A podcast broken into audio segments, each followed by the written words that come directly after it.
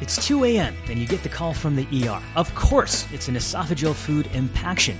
Earlier that evening, a 19 year old young adult has enjoyed some filet mignon, but now is reporting dysphagia, chest pressure, and difficulty swallowing their secretions. You must go in. You assemble your A team and descend upon the OR, and just as you expected, you observe esophageal ringing, longitudinal furrows with an obstructive meat bolus. After removing the bolus, taking biopsies, and saving the day, you follow up with the patient as an outpatient in clinic and relay a formal diagnosis of eosinophilic esophagitis. Your patient ponders this for a minute and then, calm and collected, turns to you and asks, So what's next, doc? That was an alarming experience. How can I prevent this from happening again? That's where Dr. Kristle Lynch comes to the rescue. She will be reviewing highlights on the latest AGA EOE guidelines published this past 2020 and help teach us how to best manage our EOE patients for the long term. Dr. Kristle Lynch is an associate professor of medicine in the Division of Gastroenterology and Hepatology at the Perelman School of Medicine at the University of Pennsylvania. She is an esophagologist extraordinaire with clinical specialties that not only encompass esophageal dysmotility, EOE, achalasia, and esophagogastric junction outflow obstruction, but all things esophagus. Dr. Lynch, welcome to GI Insights. Thank you. It's a pleasure to be here, and thank you for that riveting introduction. You're quite welcome, and we really are excited to have you here. You know, EOE is one of these challenging disease entities to manage for many patients, and we see this both in our pediatric and adult populations.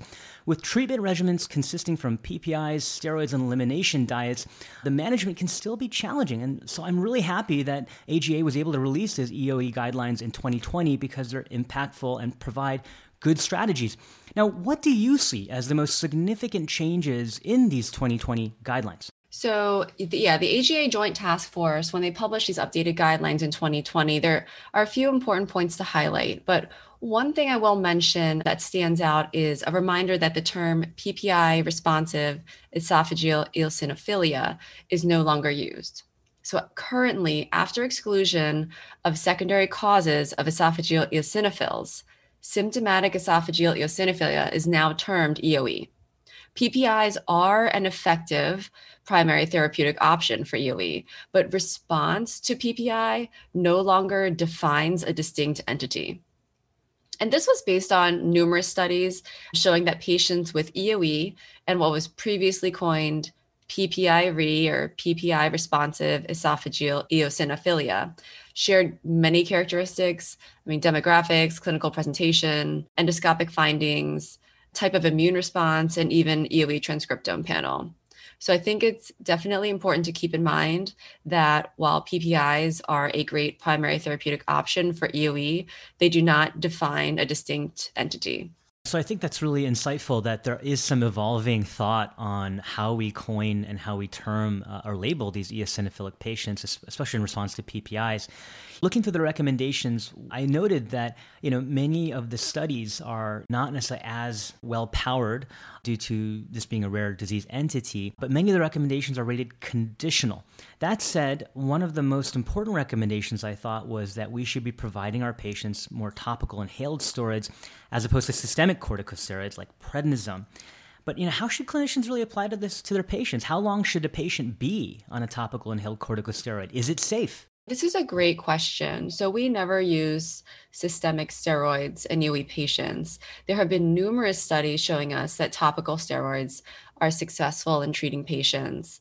But as you said, Neil, due to the rarity of this disease, the numbers aren't as robust as one might hope. However, there were eight double blind placebo controlled studies.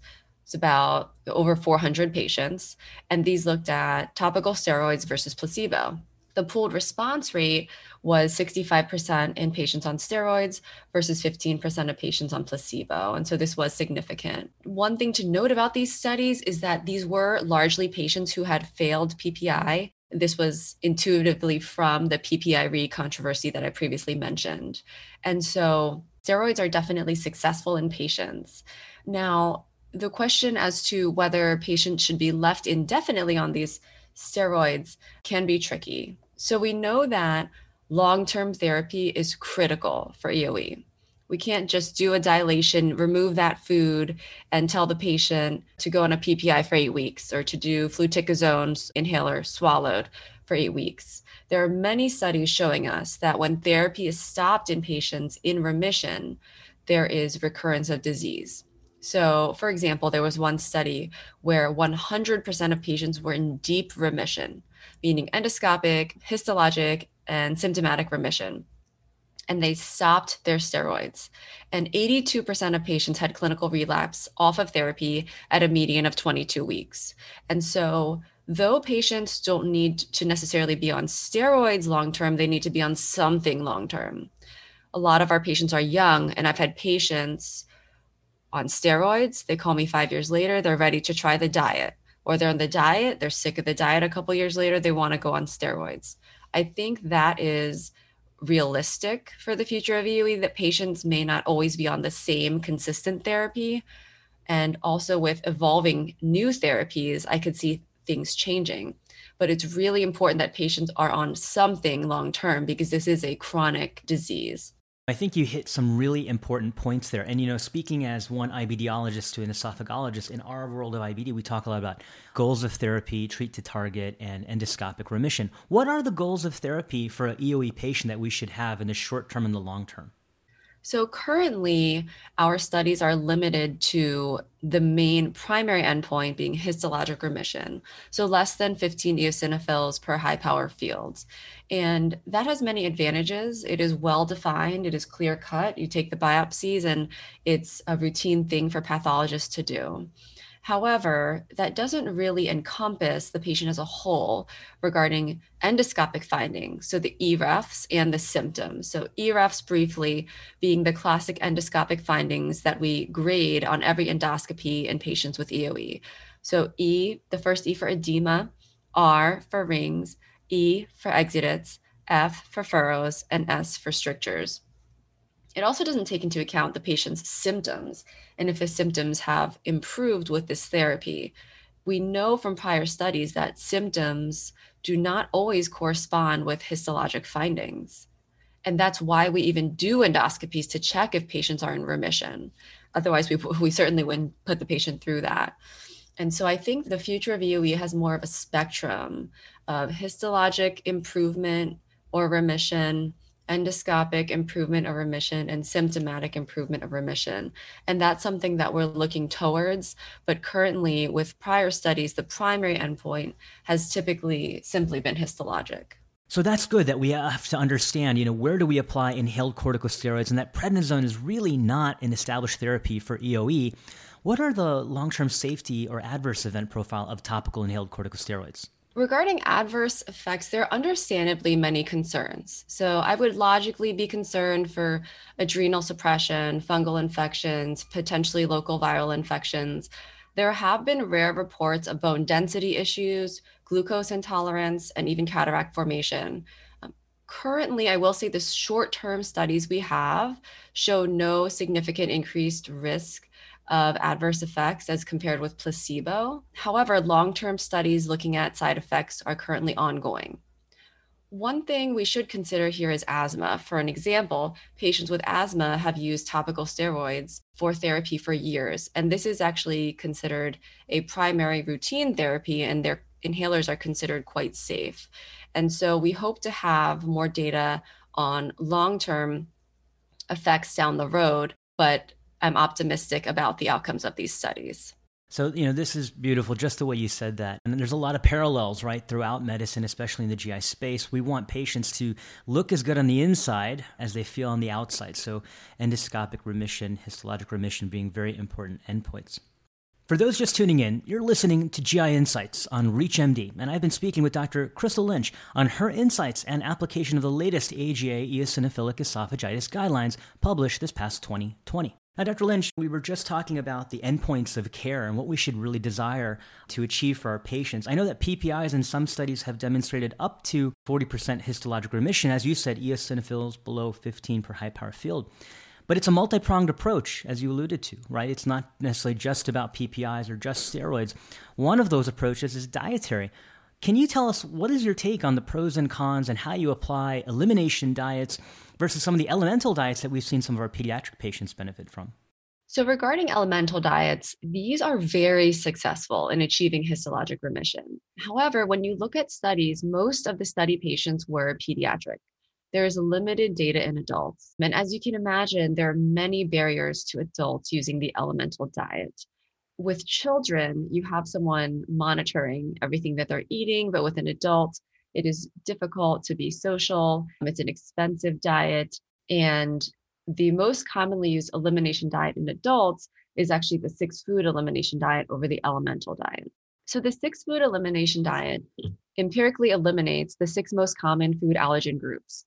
So, that'll be wheat and gluten, soy, eggs, dairy, milk, nuts, which is tree nuts and peanuts, and seafood and shellfish. So, we consider it six. Some people consider that technically eight.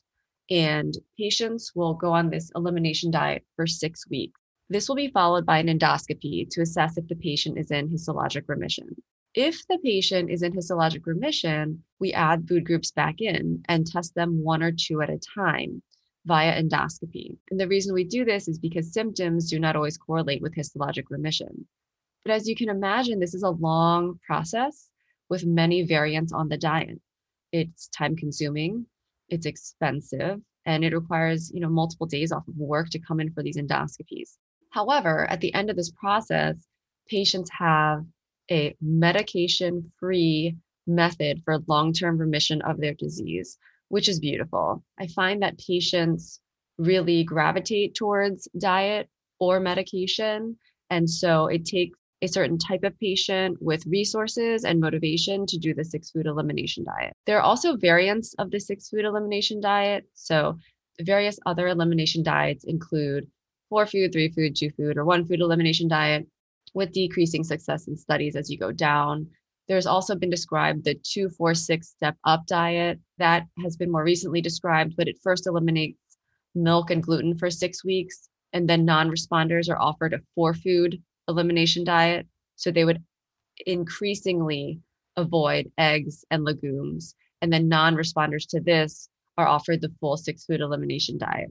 So, as you can imagine, this step up diet may allow us to identify patients before they have to get to the full six food elimination diet. However, some patients may eventually get there, and it took longer to get there. The process has been longer. So, there are definitely pluses and minuses of this. Absolutely. And it, it's very challenging and frustrating for our patients to go through it. But if done in a systematic way, as you said, we can really define the right type of dietary approach to help these patients achieve that histologic and endoscopic remission to avoid fibrosis and scarring. One of the things that sometimes patients bring to the office, which is very frustrating to see is a, is a food allergy report. Can you comment what is the utility or role of a food allergy test? So, the guidelines recommend that an allergy guided diet is done over no therapy. But unfortunately, studies are showing us that the allergy guided diet is not as successful as the six food elimination diet and other variants of the food elimination diet or the elemental diet. So, in my clinical practice, we do not routinely use the allergy guided diet, but some patients come to us on it, and there are a handful of patients who are successful on the allergy guided diet. It's good to know what your clinical experience has been and, and what the guidelines say. In my own practice, I have not find it very useful. I find there's a lot more questions and ambiguity to some of the results, but it's it's important to know that it works for some, but not all. And I think we just need to do more research before we settle on that as an approach to guide our patients. Now, EOE shares a lot of overlapping features with other atopic illnesses such as asthma, eczema, allergic rhinitis, and it's been theorized that some of the immune pathways can be exploited by some common drugs to all these illnesses, you know, montelukast, cromolyn, uh, TNF therapies, and even other cytokine interventions. What's your quick take, or what's the latest update on where are we at with these emerging therapies? Are they ready for prime time? This is a really exciting area right now. The future of EOE is broad and wide. There are many emerging therapies. So IL 5 is one of the targets, being the pro inflammatory cytokine that primes eosinophils and promotes eosinophilic trafficking to the esophagus. So benralizumab, which is an IL 5 R alpha receptor antibody, has been approved for use in eosinophilic asthma. So ongoing clinical trials for EOE. Other overlap medications with other atopic illnesses, dupilumab, the IL 4 and IL 13 monoclonal antibody, It's currently used for atopic dermatitis, and it is super- shown to be superior to placebo in phase two EOE studies. Further data is currently pending. So that seems exciting for sure that we're having so many therapies coming up through the ranks. Dr. Lynch, I want to thank you so much for your time and joining us on this program. We've learned a lot, and I think we've hit a lot of important highlights for our listeners to be drawn attention to. But Dr. Lynch, thank you so much for joining us today. We really appreciate your time. Thank you so much for having me. This was wonderful. To access this episode and others from GI Insights, please visit reachmd.com slash GI Insights, where you can be part of the knowledge. I'm Dr. Neil Nandi. Have a great day, and thanks for listening.